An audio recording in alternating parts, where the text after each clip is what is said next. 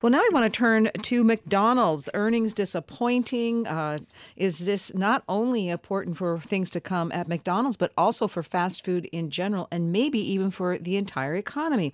Scott Rothbort joins us now. He's president and founder of Lakeview Asset Management. Scott, welcome back to the show.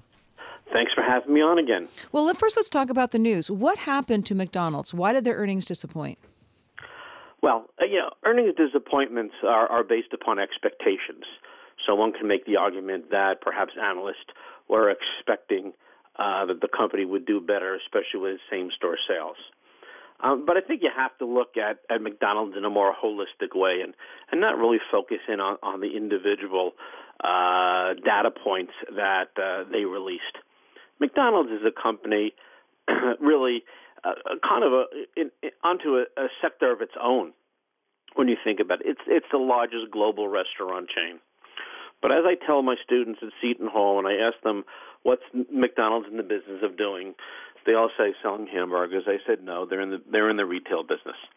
Uh, sorry, they're in the um, um, uh, they're in the real estate business rather than the retail food business because they are one of the largest uh, real estate operators in the country. As a matter of fact, you can go online. McDonald's has uh, a whole list of properties that are uh, for sale by McDonald's. And what McDonald's has been doing is that they have been in the process over the last few years of refranchising their units. In other words, McDonald's itself no longer wants to be in the operating business. They would rather be a franchisor and lease their real estate to the franchisees.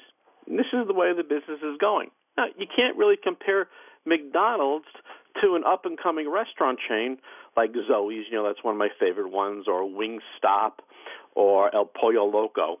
They're really in different categories, even though they both sell food. You know, those mm-hmm. those companies are a little bit more specialized in terms of the meals that they offer, um, and they're much earlier in their okay. in their growth phase. Having said that, Scott Rothbort, does McDonald's trade as a real estate company or as a restaurant business? Because the stock is up less than three percent so far this year. Uh, compare that to the S and P 500, a gain of about six percent, and uh, it's paying just under three percent of its dividend. Well, I, it's a great question. Um, I have said for the last several years um, that you have to look at McDonald's as being a dividend stock as a company that's basically going to be paying out cash flow through dividends and stock repurchases. Now, uh, Pimm, you and I have talked about McDonald's well over a decade now, and I bought it back in 2003 when the company was really uh, at its bottom, in the midst of really a, a, a, a problematic period for the company. And then over the next 10 years, they transformed themselves and, and fixed the, the, uh, the company up. They expanded internationally, and by 2013, you really couldn't do anything more with McDonald's that you had already done over the course of that period of time. And now it was a now it's about uh, squeezing as much hmm. cash flow out of its operations, out of its franchises, out of, out of its real estate. So I look at McDonald's as a company that's yielding three percent. The yield is going to go up uh, probably sometime in the fourth quarter of this year.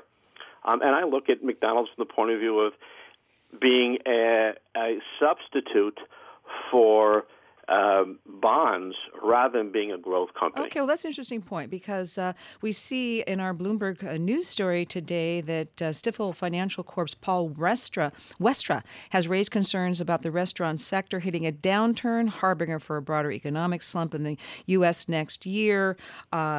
Westra and Jefferies Group analyst uh, Alexander Slagle uh, downgraded other restaurant stocks today, uh, Red Robin. So I guess you're saying you don't compare McDonald's to the other sort of, you know, fast casual dining uh, chains. You say that they exist in their own and they're they're safe like a bond. But when you look broadly at the industry, what's it telling you?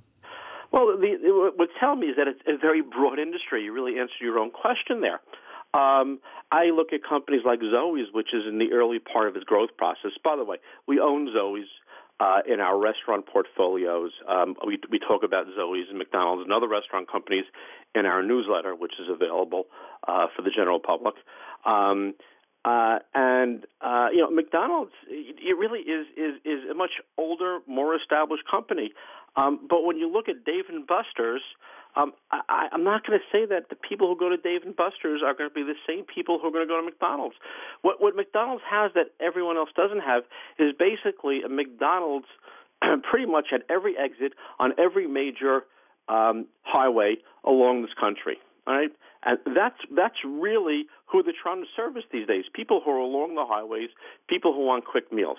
Okay, the same cannot be said for I Dine. Uh, sorry, um, for um, for DineEquity, who owns uh, Applebee's and IHOP. Uh, the same can't be said for uh, you know other restaurant chains um, like uh, Ruby Tuesday. Hey, look, yesterday. Um, there was a major investor who put a lot of money into Buffalo Wild Wings. So you may have some analysts who come out and down uh, downgrade the entire industry, but I think selectively there are some great bargains, uh, and there's some great growth ahead for some of these chains. Scott Rothbort, the founder, the president of Lakeview Asset Management. Thank you very much. This is Taking Stock. I'm Pimm Fox, my co host Kathleen Hays. This is Bloomberg.